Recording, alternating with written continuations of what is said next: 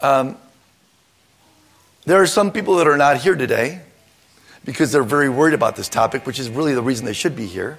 There's some people that are not here because they're worried about people looking at them. Oh, oh, now I see what's going on, young person. So, um, truth be told, I am really passionate about this topic. My wife is passionate about it. My daughter and my sons are passionate about it. Um, we've had some experiences in life, as many of you had, have, and um, this is a topic that does carry with it some controversy. I've had some really good conversations so far at camp with apprehension involved in some of those, which is understandable. Um, but it's really an important thing that we, that we take a look at it and discuss it. And that's the why. We, it's an important topic. Things are happening in society with social media that are really impacting how people interact. Um, Am I looking to create a dramatic change here? Am I coming here as one person of the Apostolic Christian Church and I said, we're going to revamp and create a, a, totally different way of doing things? That's not the case at all. I would not be that arrogant or that stupid. Social media is, the, is not all that we're ta- talking about today, but that's really, in a large part, the impetus of why we're here today. This is a page or a paragraph taken from the Approaching Marriage in Faith booklet. Um, how many of you are aware of this booklet? Most of you.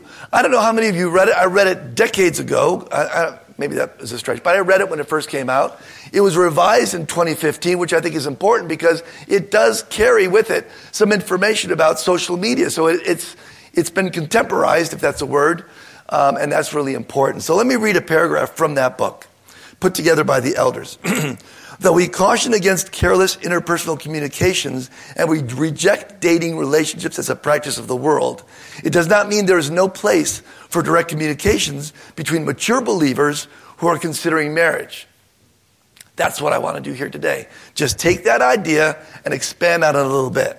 However, the need for carefulness, accountability, and transparency must be especially emphasized if communications are appropriate. They should take place with the knowledge and advice of those spiritual authorities to whom we are accountable. Ideally, fathers and or elders should have this role.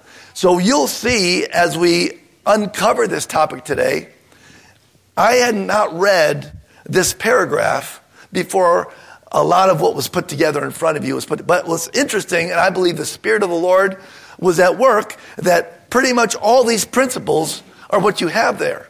So I'm not inventing anything new. I'm just taking a paragraph from the elders book and saying, let's put a little flesh on the bone, if you can, if I can use that crass of a statement.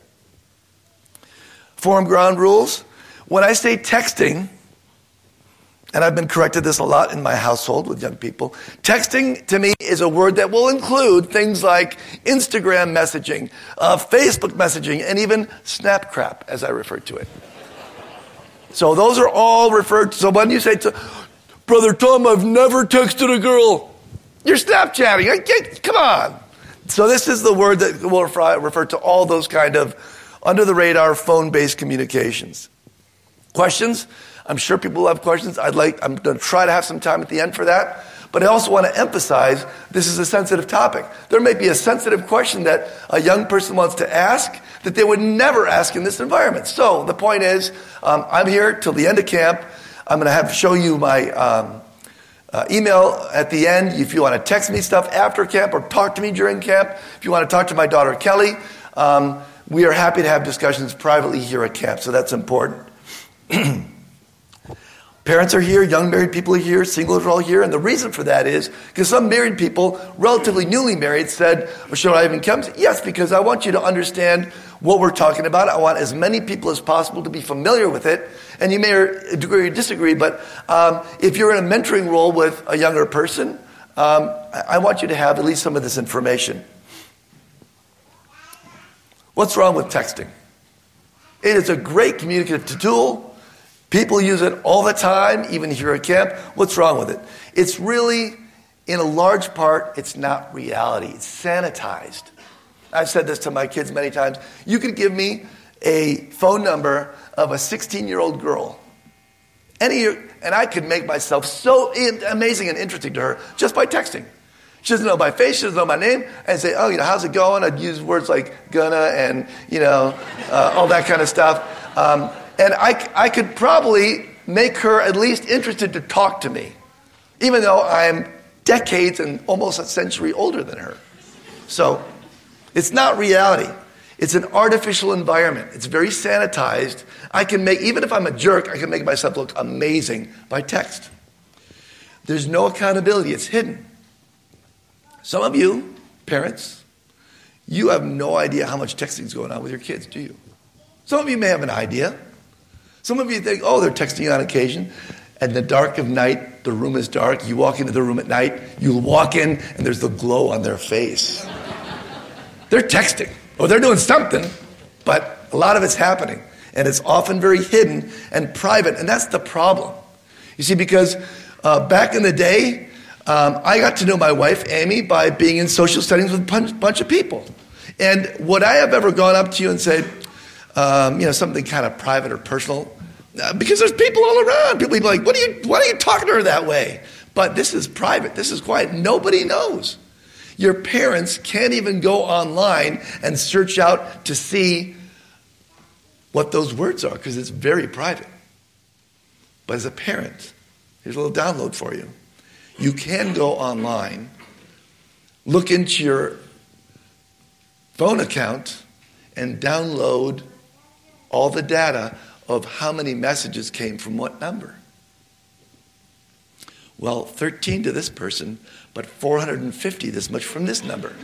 Son, daughter, who is this number? That's an interesting conversation for another day. Um, texting can become consuming if you talk to any young person that's had a, a relationship kind of be spawned by texting. It often starts with very simple, easy things, but it goes and it grows and it goes. We'll talk about that quite a bit more. Misunderstandings are amplified. I had a fair number of situations in my life where I made a statement or said something, and I found out later this person blew this thing up to like, what in the world? How can you interpret that from that? This happens in texting, of course. And escalation is a problem. I have a small example that I culled from a few of the people here at camp. I'm just kidding. This is Billy. I don't really know Billy, so hey, are you going to camp? This is day one. Yeah, you? Yeah, gonna be fun. G O N N A, gonna be fun. I have to ask off work. Oh, I work for my uncle, so it's no problem. Nice. So you can do what you want. Kind of. Sometimes it's lame. How do you feel about that conversation?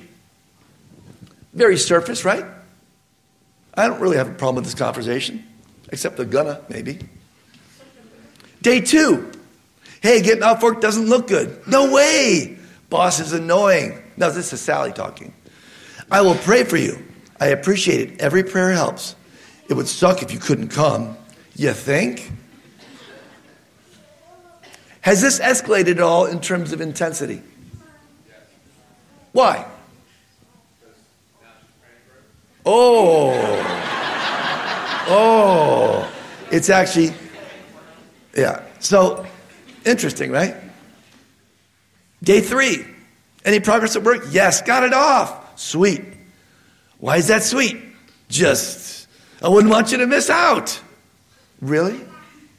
Is that all? You are a jerk. Smiley face. L M R E L. Anyone knows what that means? Thank you for under. Thank you, front. We're at camp, right? You parents, don't worry about it at all. Don't worry about it at all. So, is this, is this, okay, wait, wait, wait, is this escalating? And this is only day three. Does this sound like an unreasonable, and that this might have taken five days, but is this unreasonable what's happening here? Not at all. Day four. When are you getting in? Probably just before dinner. Ah, me too. Can't wait to see you. Been too long, I know. Is your hair still that is your hair still kind of long? No, cut it all off. What? All? Wait, a bit more modern cut. You'll see. Are we getting yet to a new level? If you're if you're the guy here talking to the girl and she said, cut it all off, what, what's, what's the subtext here? What's happening? Louder? I care how you look I care how you look, because you looked really good before and I'm nervous that you cut it all off. I mean, that is super subtle, but this is only day four. And this is obviously just fabricated, but This is the kind of thing that happens, and it may take longer than that to get to these points, but it's this subtle little escalation one day at a time, and it's for one text one day, then two the next, then five, then 30, then 220. And I'm not kidding. All right. Quick review now. Um, survey results. Um, I did a survey. Some of you may have taken it. And I want to not spend a lot of time, but um, there's a, a, PDF of the PowerPoint that I'm sharing today, as well as a PDF of these results. So you can go home, download it, sit down with your kids over dinner, and spend hours on these numbers. Okay. So, what is your age today? So, we didn't have a lot of teens, which is okay, um, but a good number of people of all ages. And there was a section, if you didn't see the survey, there was a section, I think the first eight questions were for uh, young marrieds who have been through this texting environment as well as unmarried, and another section for um, parents and mentors. So that's how we divided it up. Um, what is your current status? So we had more singles than married. Generally, during my single life, how often do or did you text people of the opposite sex? Daily, pretty small number. Multiple times per week, and I can show you the numbers down here. It won't show up there. So but multiple times, so daily, multiple times per week, and occasionally a few times, that, that's the lion's share of the people here, right? So there's a good amount of texting going on, which I anticipated. I thought it might be more than that. What were the topics of conversation with the opposite sex? And this is check all that apply, so you can't just add up the numbers at the end. But um, a lot of non personal, I expected that to be the biggest. Topics of, of mutual interest, Spiritual questions, you know, what do you think about that? Bible study, blah, blah, blah. Light topics, more personal, but deeper about school and how's it going at school. You're going to college, you're, you're training, what are you doing, blah, blah, blah. Um, the last four, you need to be able to read them, so I'm going to go off this graph. The last four have a good amount of activity. This one here, if you see it, the first one there, 17 people out of whatever it was said, Fun conversations, flirtations, many topics. Obviously, that's a bit of a concern there, right? Prayer requests, life concerns, deep questions. Now, that to me is is that better or worse than flirtation? In terms of binding yourself to someone, that's probably that's why it was in this order. That's probably a deeper level of contact. So it's gone beyond just oh fun flirty stuff. It's gone to the point where it's having prayer requests, and that's that's that's developing a relationship that's bonding you together this person. Next level, personal feelings towards each other, personal compliments. 19 people, uh, 11 people said that, 19%. Uh, making future plans together, talking about moving forward in this relationship, planning to spend time together, desire for more just texting. So, um, those are some pretty good sized numbers there. So, believe it or not, like it or not, there's a lot of activity going on. How many different people have you had a texting relationship with, meaning at least some serious feelings of affection were occurring, at least for you, and at least thoughts of a future together? So this is not a not dating, not this is just from the texting environment. How many times you've been in a situation where your feelings are starting to get ahead of you and you're starting to roll, okay? Green was the biggest, never. Okay, wonderful. But one time and two to three times was a pretty good number. So one time and two to three times on this survey was 32 people. One person, four to six. Two, I've lost count, seven or more. Um, and that's a concern because, again, it's an artificial environment, and this is the environment where the situation where feelings are getting hurt, distrust is happening, breakup, so to speak, even if it's just online texting, it's, it's kind of a nightmare. Have you been in a dating relationship that involved at least spending time alone together over a period of time when there was clearly a mutual attraction and feelings expressed verbally? Pretty good number saying no. Thankful for that. But again, there's, there's quite a bit of, quite a, quite a number here of things happening. This is, this is a total respondents of the survey was 74, and young people was more like 50, or around that number. How do you view dating versus courtship? I said the word. People were, advisors were concerned about the word, but we're going to talk quite a bit more about the word. So there you go. Uh, they're the same thing. The reason that people that I've talked to about this said they're the same thing is that um, we've, we've had in our church culture the idea that we do not date, we don't date. So, how do you get around that if you really want to date someone? You say, I'm not dating anyone. I'm courting. I'm courting.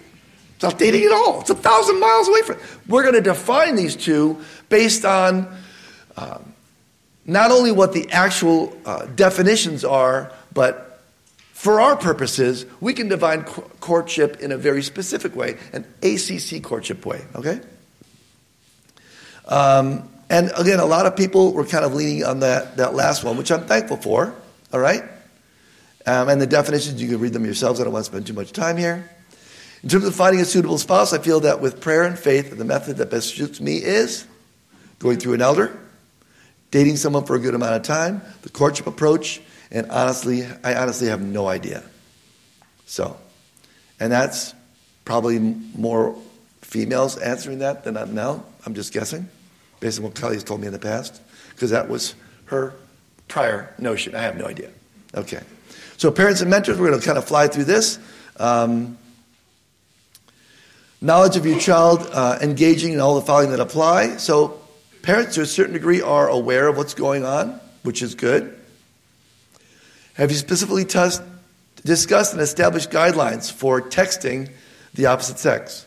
Um, some good work going on there. Awesome. And dating versus courtship, once again, we have uh, the two are the same, a pretty good contingent of people. That number was six, but 17 people said dating is casual without um, oversight, and courtship is different than that. So, all right.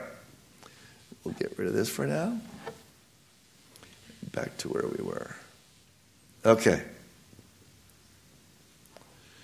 Um, as you know from the first slide, we have three things we want to cover today the Bible and its wisdom, a compass, and Brother Terry Ah, always ready to help. Not only brought this in, said he needs, if he needs to use it, I should call him up. So, Terry, be ready. We'll get to that in a little bit. Prayer. I'm going to turn it over to Kelly for a moment because before you even start thinking about courting someone, prayer is a critical part of this. And I'm going to turn it to Kelly. Hello. Um, as my dad mentioned, I went through a series or a time in my singleness where I felt like I didn't know what the right path was. I couldn't really do anything, especially as a woman. I couldn't ask anybody uh, to marry me through the elder. That doesn't really go well. um, I guess maybe it's been done. I have no idea. Who knows? I wasn't going to do it. um, and I was really convicted when I read an article that was about um, praying for your future spouse. I feel like a lot of times at least for me, um, I was in the headspace where you pray about, you know, people that are sick or, you know, your daily life or whatever it is.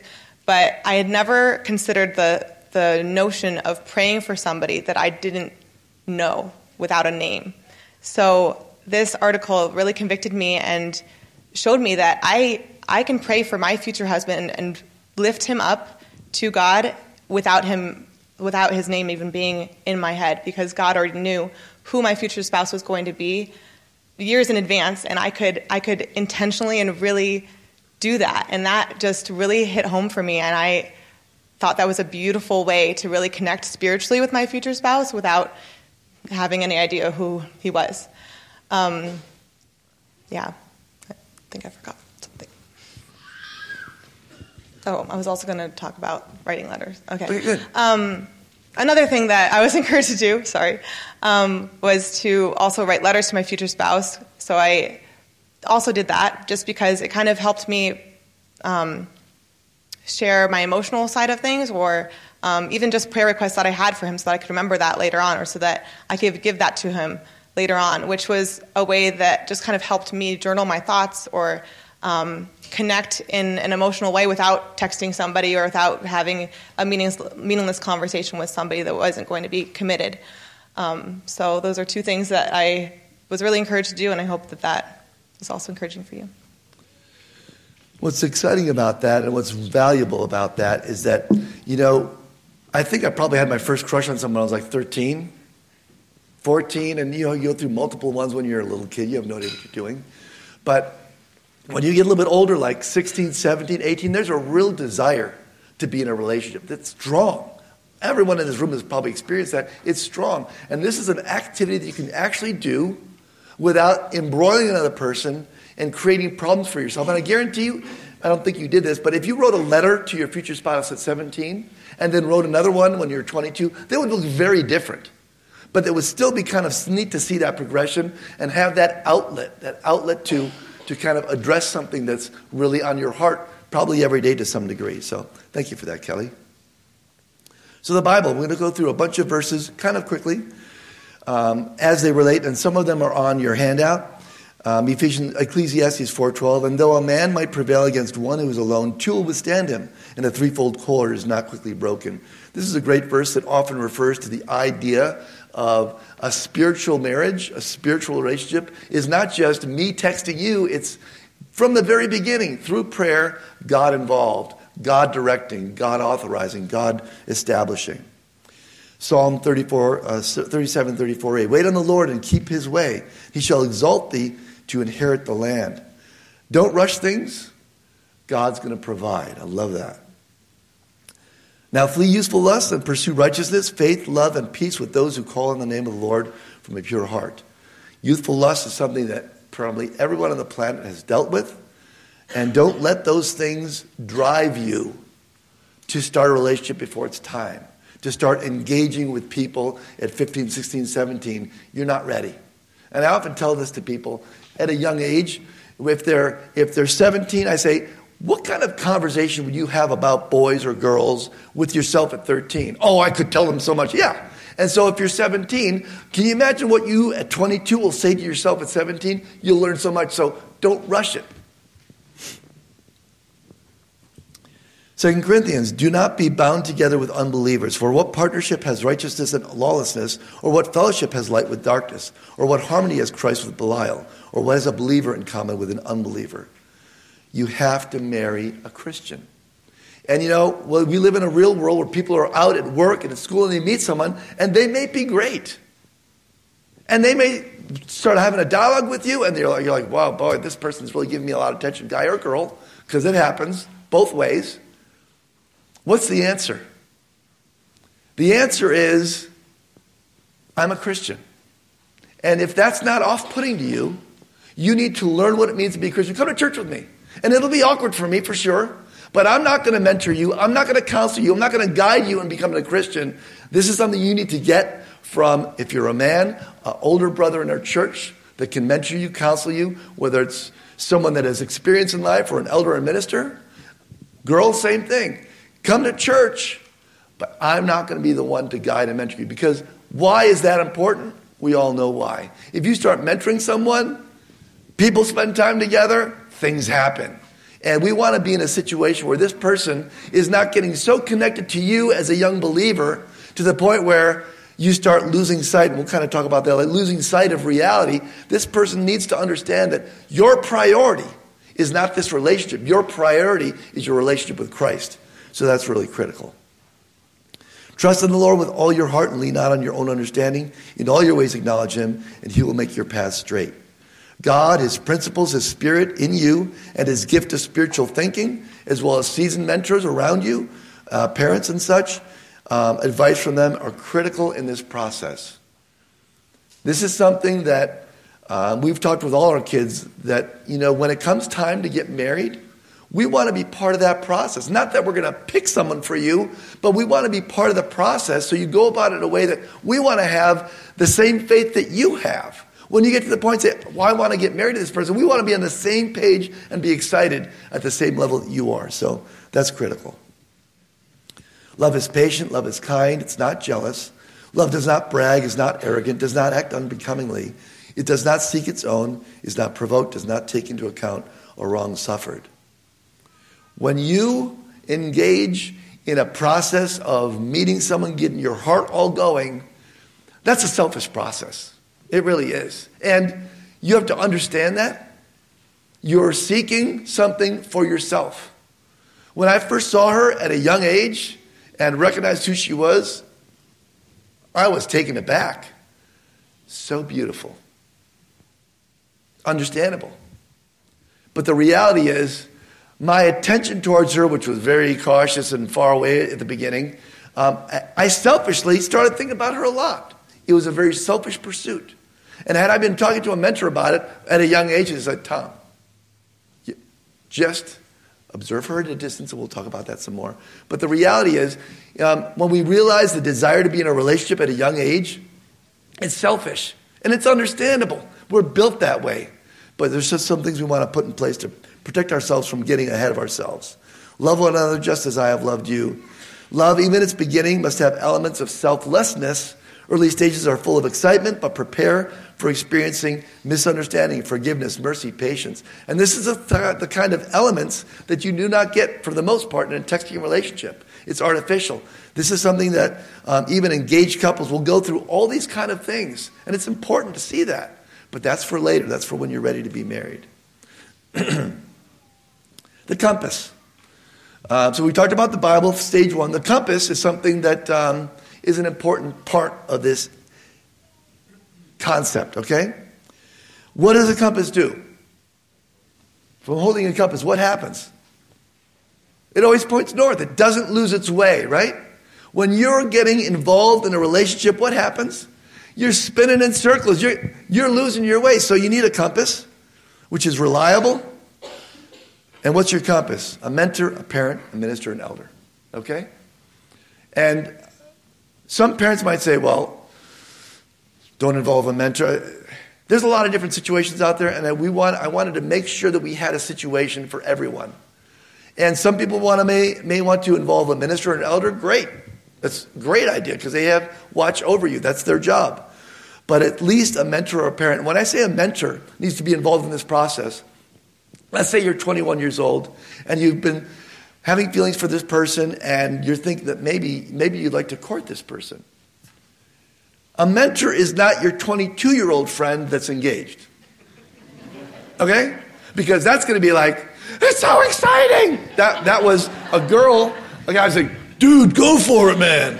So we want someone that is seasoned in the faith, someone that will be able to be honest and forthright with you, someone that's gone down the road of life, preferably someone that's married, because they're going to have some perspectives and experience about that as well. So we want to talk to a parent or a mentor that cares about you, that knows you, that can give you, uh, keep you on a path of true north. Okay?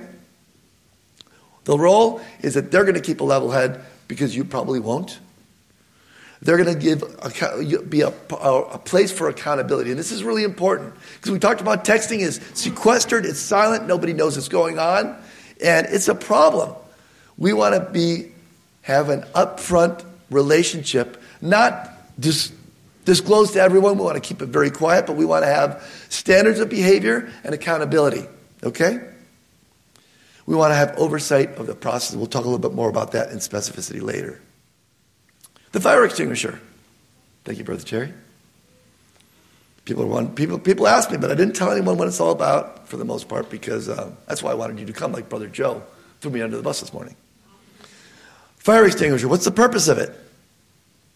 Your feelings and desires as a 13, 14, 15 year old, 18, 19, 22 year old are a pile of kindling soaked in gasoline. People are chuckling because they know that it's true. So here's what happens, all right? Flirtation, dabbling in a relationship, especially before your time, is like this. Tom, I got this under control. Watch, watch. Problem solved. It's not, it's not an issue at all. This is so easy. But you know, just, just I wasn't the one. She brought some kindling, so it's not my fault. It's a little bit bigger, but we're just going to get marshmallows. We're warming our hands. Nothing bad is happening. There's no tent nearby. It's just a little bit of warmth. Everything's fine A few days later, someone's bringing logs and it's a bonfire. And you know what happens with a bonfire when the wind kicks up? A lot of you have been to this place.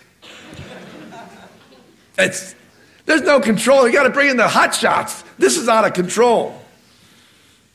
So, build a relationship while delaying the fire of emotion, passion, or contact. I'm not saying this is an easy thing. But when Kelly was engaged to Aiden, as well as when Kevin and Abby were engaged, we said what's really important here is that as you start a dialogue, as you start courting, we want to make sure you understand some ground rules. Even though you may be thinking, he's super handsome, she's gorgeous, don't say any of that. Don't put logs on the fire. I want you just to have conversations about things. I just want you to talk about things. Talk about life. Talk about how you were raised. Talk about how you would discipline children. Talk about if you want children or not. Talk about all these different things. How do you deal with anger? Do you get quiet? Do you get loud? Are you a yeller or a screamer? Or do you shut things down? You need to, there's a list on the back of your thing. Don't look at it now, but that's what that's all about. so the document, if you want to look at it quick. Um, I put this together. A bunch of people have given me input and tweaks and modifications to it. Um, I'm not saying that this is perfect or great by any means. The goal of this document is just to have you go from this place, read it through, digest it, and start a dialogue with your spouse, with your children, with people in church, just to see if there's some elements you, you know what, that actually makes sense, or I don't like this. My uh, email is on there. You can always email say, Tom, delete this, that's a nightmare. Talk to me about it. I may not do it, but you can tell me at least. So we want to start a dialogue. Each experience is different. I don't want people to think that, oh, this is now how we want to do it. You have to follow every step perfectly um, and, you know, specific time frames. That's not the case. There's just a lot of principles here that if we understand the principles, we're going to have a lot less heartache, a lot more maturity going into relationships uh, through the idea of courtship. We want tools for improving how we approach marriage. That's really what this is all about. Dating versus courtship. Okay. Dating. And you could probably find 50 different dictionaries and find different definitions, but these are the definitions that I thought were very good and very clear and what I want to build off of, okay? Dating is two people in an intimate relationship. The relationship may be sexual, but it does not have to be. It may be serious or casual, monogamous or open, short term or long term. There's a lot that falls into that category. And I will stand here and tell you that I'm not in favor of young people doing this, especially people that are not of marriageable age. But even people of marriageable age, this is um, kind of under the radar, or maybe it's out in the open, but this is fraught with peril and problems. Courtship, the act, period, or art of seeking the love of someone with intent to marry. If you're 16, 14, don't tell me you're in a courtship relation. I don't, I don't care how mature you are. I'm saying no. Beyond that date, that's between you and your parents and God above, okay? So, alternative phrases, because some people chafe at the idea of the word. I just gave you a good definition, but I thought, you know what? Let me throw some other options out there because they might be better. Spouse vetting. Doesn't flow off the tongue quite as nicely, but if you'd rather talk to your children about spouse vetting, fine facade dismantling exercise, a little bit more cumbersome on the tongue, but maybe more along the lines of my personal favorite, other than courtship, would be pre engagement interrogation. because really, as most of we're laughing about it, that's what this should be. Courtship it should be. Interrogation's a rough word, but it's really, that's what I want people to think about. This is not about sending flowers and telling you you're beautiful. It's about, I want to know what you think. I want to know what you feel. I want to know what you believe. Is it interrogation? Kind of. Or we just use courtship and go home. so in the document, you'll see three different areas. The first one is observation. I'm going to go over this a little bit. We're doing okay on time. And again, I'm not going to go into super detail, but the observation period is something that a young person could engage in. I'd prefer that they start at 13, 14, 15 with just praying for an amorphous thing. But I was 17, I was checking her out. I admit it. And you know what happened? For many years, I never had a personal conversation with you, did I? For many years. But what I did was I watched her. And little by little, you know, the first thing, obviously, I thought she was pretty, and that was true, it was true. Um, but, but that's not everything. If she would have been a nightmare personality wise, I would have, like, yeah, done. Moving on. But as I watched and observed her, um, I saw that she was kind, somewhat shy, which is okay with me. I saw that she had relationships with people of older ages and young children. I saw those kind of things. Um, I there was a school that I wanted to go to near where she went to church, and it was my first truly earnest, honest prayer with Lord. Like, Lord, going to school in New York, I could go to New Jersey church. It would be amazing. You know she's there. You know that I'm not objective about this. But I'm just saying, It's also close to home, so there, there's, you know, there's reason that would be helpful. The Lord worked it out. But the beautiful thing about that was, in a very um, observational way, I got to know her through youth group. She was a participant. She became a believer with us. She was a participant in youth group. All, I, was, I was able to stay in her home as well as many other homes and um, observe her with her parents, with other people. Um, and just through observation, I thought, this is an amazing girl. Um, I'm just trying to think if there's anything else I should cover on observation. I'm just winging this off the top of my head, so that's why I'm, I'm just floating like this. Um, it's important during the observational stage to not text, not have personal conversations, because you just want to observe this person. Because the beauty of observing her is she did not know, you had no idea what I was doing. She did not know, and I was able to uh, observe her in a very natural state. She's not showing up to a date where she's all dressed up nicely and she's putting on her best face. No, I saw her in her natural state, dealing with people, dealing with parents, dealing with other with church, and that, that's a beautiful thing to be able to do because you really get a much better true sense of a person when they don't know they're being observed. So that's the important part of observation. So that, that might go on in a young person for many years, like it did with me, for probably six or seven years, I would say. A long time observing. You may think that's boring, but um, I made notes to myself about interactions. I sent to you down the road after we were engaged. Um, but the point is, is that uh, it's an important time.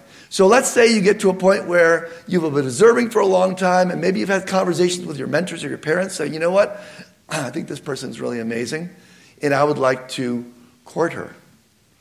Um, first thing is, you obviously talk to your mentors. You lay some groundwork, ground rules of what you're going to do. Uh, this is a, a stage we call accountability. And the idea here is, like I said before, first get permission from her parents. And, and you, it could be something that, that I would talk to you. I'd say, you know, Amy, I've known you for six years, and um, I would like to, with your parents' permission, have some conversations with you about your life ideas, your perspectives, and see if maybe there's a reason for us to take this to the next step. Because I think you're really sweet. Maybe I shouldn't say that. that might slip out. That might slip out. I didn't say be, I just said sweet. So the bottom line is she would then talk to her parents, or maybe would have talked to them first, and then we get permission, theoretically, and then we have conversations in safe settings. Um, over the phone. I know people here have done it over the phone. Um, and, and even, even, you know, reasonably talking about texting within reason. I know Kevin and Abby, when they started courting, they said, let's not get too crazy with tons of texting. I think over time it escalated a little bit, didn't it? but again, I think they started slow and they, they were intent on asking each other a lot of questions. And as things rolled forward, they started to get more comfort and realize, you know what?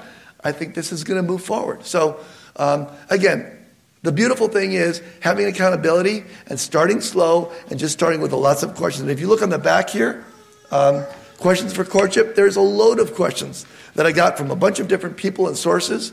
Um, and this is not exhaustive, there's more probably, but this will at least spark your idea of the kind of things you want to talk with a person before you talk about, oh, you're so beautiful, I think you're amazing in every single way. Okay? And the last part is engagement. One thing about, so I'm sorry, accountability. The last thing about accountability, we talked about having mentors involved, kind of monitoring this, and having ground rules in play. And what's really important is that this is quiet. It's under the radar with accountability.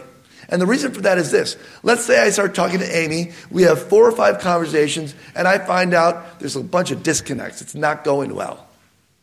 Then we have a hard conversation with my mentors. We have a hard conversation together. Say, you know what? Maybe we're not right for each other. Maybe it's not the right time. And we walk away. When I see her a month or two months or three months later, is it awkward? A little bit. But if I was not in the, the process of that, gushing over how beautiful she is, would it be less awkward? Yeah. Was it announced in church? No. Nobody knows. My best friends shouldn't even know because, you know, what I'm talking about? So this is under the radar. And down the road, let's say she marries somebody else. It's a lot less traumatic. It's a lot less awkward. It's just a better plan. to have accountability and to have these conversations in quiet. So that if things don't work out, it's a lot of, uh, rep, I don't want to say reputations because this is not a bad thing to do, but the, public, the publicity, the publicness of it and a breakup, it's, it's avoided, and I think that's a real benefit. As well as, I have had a number of people come up to me and say, Tom, what can you do to get these young men to get married? I think that this method is perhaps a lot less traumatic. It still requires courage. And it could even be a situation where a sister sparks the conversation to happen. I'm okay with that, with mentors. But the idea is, I think, I think it's a lot less traumatic for a young man to say, you know what, I'm not, I'm not 100% sure because I, I just, I've been observing you for a while, but I want to get to know you, want to know you spiritually, interpersonally, and I want to know these things about you to see if, if there's something there. And if it doesn't work out, I think, I think that it's a softer start to something big. Engagement, there's information on here in terms of premarital counseling, all those kind of things, but that's not my focus for today.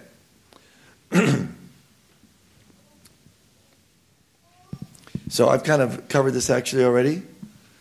It involves not talking to her, not expressing feelings, just observing. And it's critical.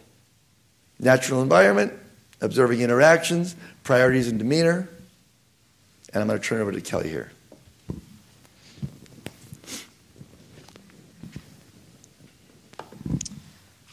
So, when I was still single and in my teens, I think, I read this blog that was very convicting to me, and it was about like how to treat um, the opposite sex. I'm probably going to refer to um, them as men because I'm a woman, so makes sense. Um, and so as, as I was going through this blog, I was like feeling good. I was checking it off. I said, "Oh." I know some girls that do this, and I do not do this, so I am doing fantastic. Um, some girls would, you know, treat some, a man like their sibling, even though they're not, and that is not how God is is called us to to treat the opposite sex. If they are not so your sibling, you should not be hugging on them, you know, um, interacting with them like that, because that can lead to a lot of confusion and um, it's, not, it's not the way that the Bible has called us to treat them, it's not respectful of them.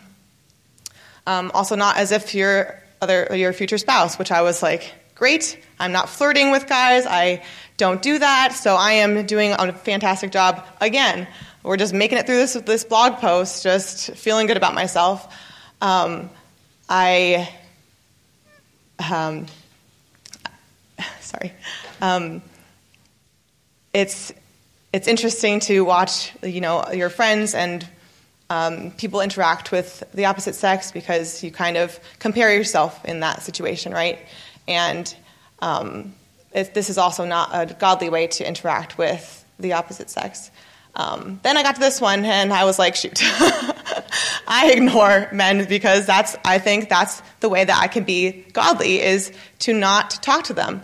But that's also not God honoring because they are my brothers in Christ. And if I'm ignoring them, then I'm not treating them with that respect and um, that, that familial, not familial, but, you know, church, they're part of the church, and I was ignoring half of it.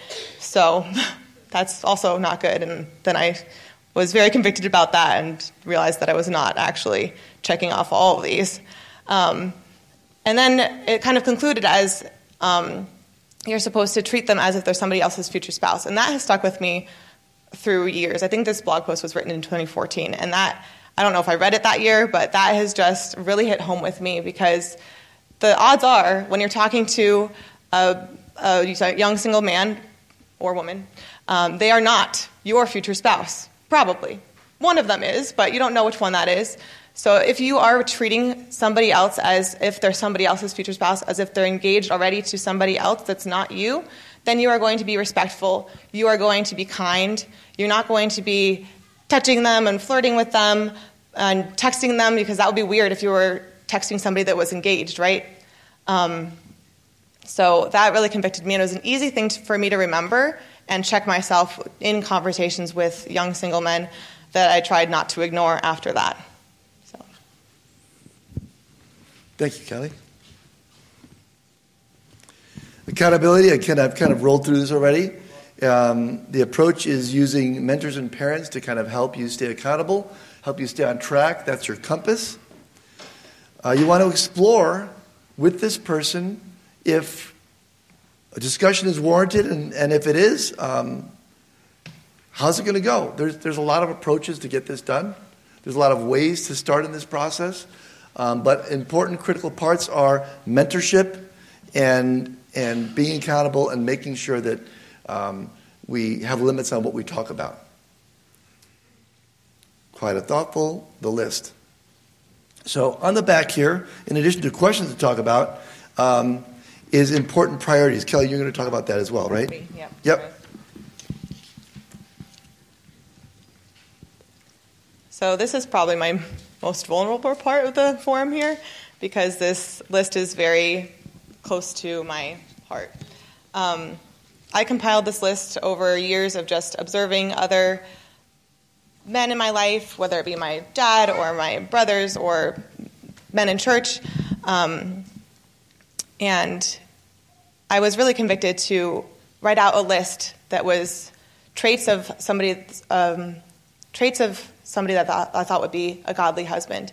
And it wasn't things like I need him to be 6'2 and have, you know, dark hair or whatever, um, because those things are fleeting sometimes, especially the hair, but you know. Don't tell him I said that. Ouch. it's not about you. Um, and I just want to share that it's not like a wish list, but an intentional um, list of things to pray for over your future spouse that um, you can really lift up to God in prayer and work on yourself as well.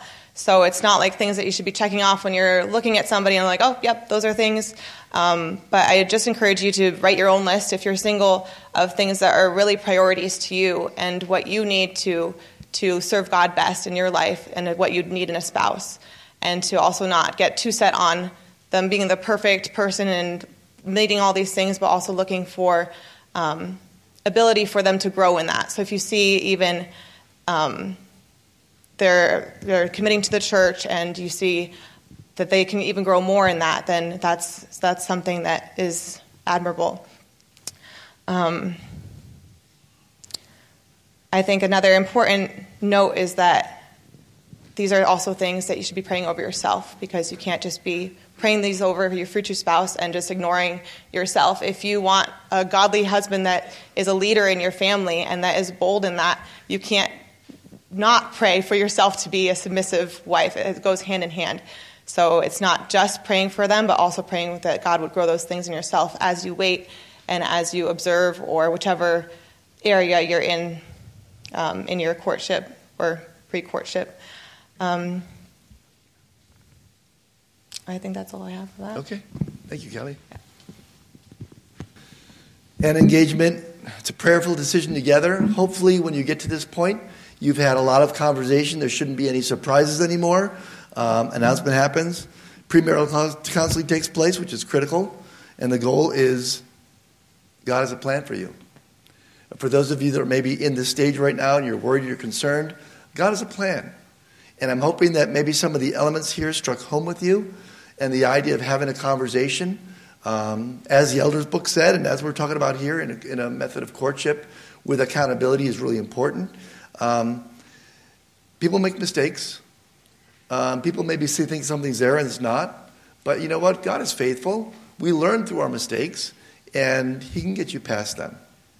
Be brave. I'm especially talking to the young men here. Be brave, be patient, be spiritual, and find a way. If you have it in your heart to get married, um, sitting on your hands and not doing anything is not going to get it done. It's a scary time, but I think that this method is perhaps a little bit scarier than full on just, will you marry me? Because that question really should come to me after you've had a chance to understand exactly where they are and where they're going in life. The goal is not just that, but that and that. I will put this all up here. Um, I will take some questions now, not that I'll have any answers, but um, that's my email on there. That my email's on the page. I'm going to give you Kelly's email if someone wants to talk to Kelly and not me, which is totally understandable, maybe preferable. It's Kelly Beth Hertig, so K E L L Y B E T H, Nitz, Kelly Beth N-I-T- N-I-T-Z. I was just seeing if she's awake, at gmail.com. And if you forget or didn't write that down, you can always email me and say, hey, Tom, send me Kelly's contact information. I'll do that. So um, time now is 11.34. We have a few minutes for some questions or comments or whatever. Do we have any votes for um, spouse vetting? Whatever. Pre-engagement interrogation? Yes. We're glad to have you here. And I, I want to commend you on. Uh, Thank you. I mean, I came here as a teenager.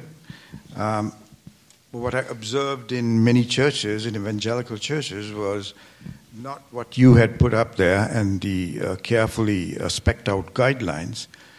Um, so I want to preface my statements with a note of appreciation uh, for what I see in this community, the sense of sobriety, even amongst men and women. Uh, but I would like to ask one question. Um, maybe they're, they're combined together. But the, you know, you talked about mentorship. You talked about the three threads in Ecclesiastes. Um, what the how how a person needs to cultivate their personal walk with God, so that that serves as a complement uh, to their prospective spouse.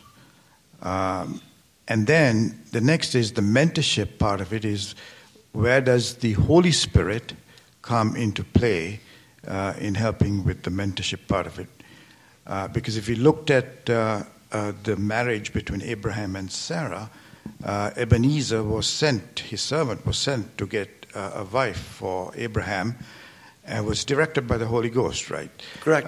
and so uh, I'm just trying to sort of think out aloud Yes. uh, on, on, on perhaps things that need to be And, added and or it's very possible that I've missed a bunch of nuance and details, but as we talked about earlier, you know, when, when we're a Christian, the Holy Spirit is in us. And part of this process with mentors is to be praying about it, as Kelly started talking about, praying about it and making sure that we're not doing this in a quiet way, just texting and getting out of hand. We're, we're mm-hmm. thoughtfully approaching God, saying, you know, I want to find a spouse. I want to have a conversation with a person that, from an observational standpoint, seems suited to me. But once we start talking, I find out where she is spiritually and what her goals are in life, then the Spirit will, through that, for sure talk to me and say mm-hmm. yay or nay. Does that make sense? yeah, yeah. But that's, that's obviously um, an important element of this whole thing, for sure. Yeah, and I, I just one little thing I want to say, Yep. and I know we are, we are close to closing time. Um, I, I came to the realization that unless two people find their contentment uh, in, in the Holy Spirit and in, in, in the Lord, uh, they're basically trying to find, they would attempt to find happiness in the other partner, and that would be a disaster. So, from what I see in most of uh, evangelical churches in America, uh, and it's even in overseas now, uh, that uh, you know marriages are breaking up because of unrealistic expectations Right. from their their their partners, uh, and and there is no real contentment in the Holy Ghost, and how to cultivate that. That Right. teaching is not there in the church anymore.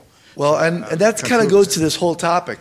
You know, it, I was talking to someone earlier this week that, you know, if I was 15 and 17 years old and I had a cell phone in my pocket back a century ago, I, I would have, if, if a girl's name popped up with a text, I'd been, that, that's an adrenaline rush, to be honest. That's like, ooh, man. Even if I didn't like her, like, oh, that's kind of cool.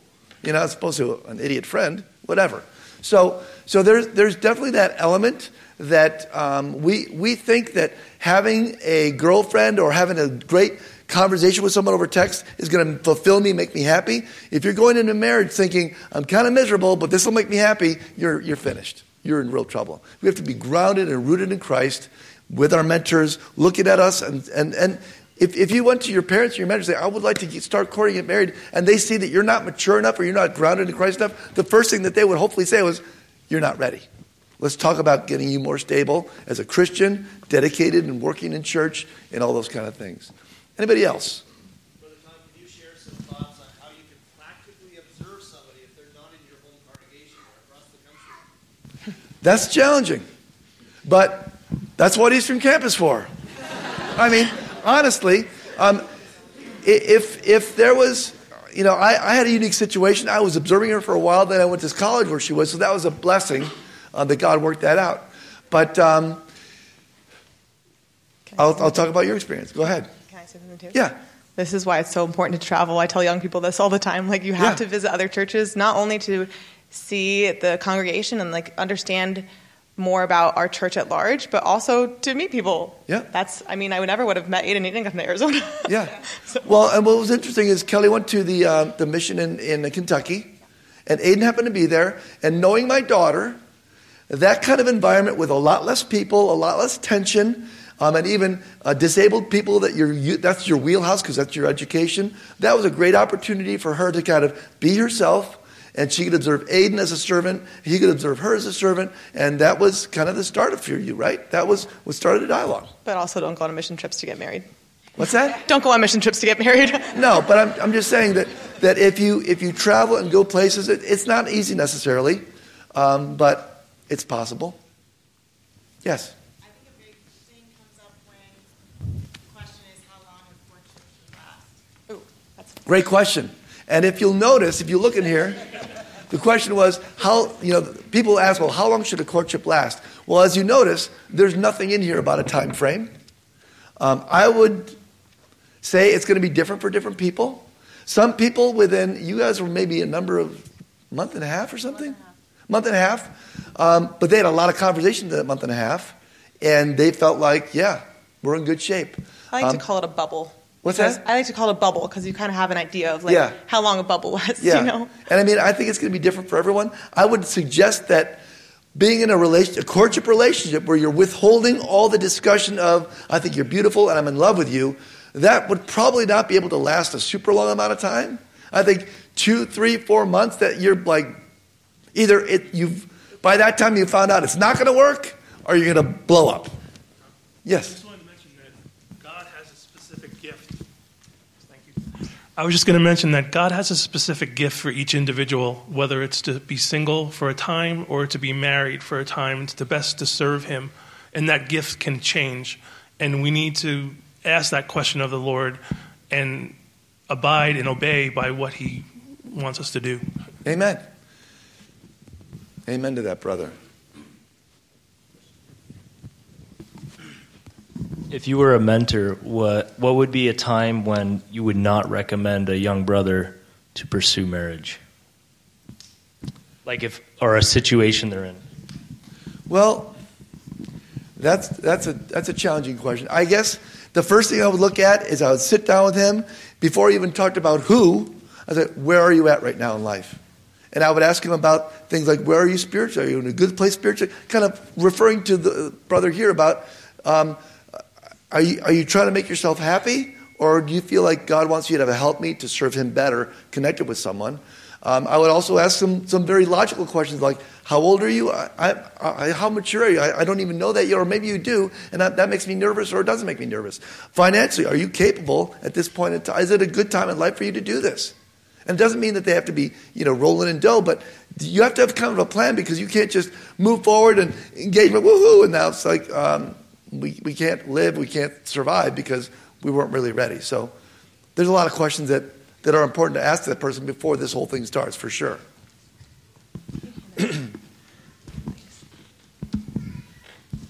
Yeah, I have a few thoughts to. That's a great question. So I have a few thoughts about that too. Um, and one would be a real awkward question, but really important is how are they doing in the area of sexual temptation? Because if uh, if someone is addicted to pornography or doesn't have a handle on that, This is not the answer. That's deadly, deadly for marriage. So it's got to cover that those sensitive kinds Yep. of things. Fair point. Very well, well stated. We were told this morning to end forums on time. It's 1, 1144, so you have one minute. If it's burning in your chest, you want to get it off, let's go.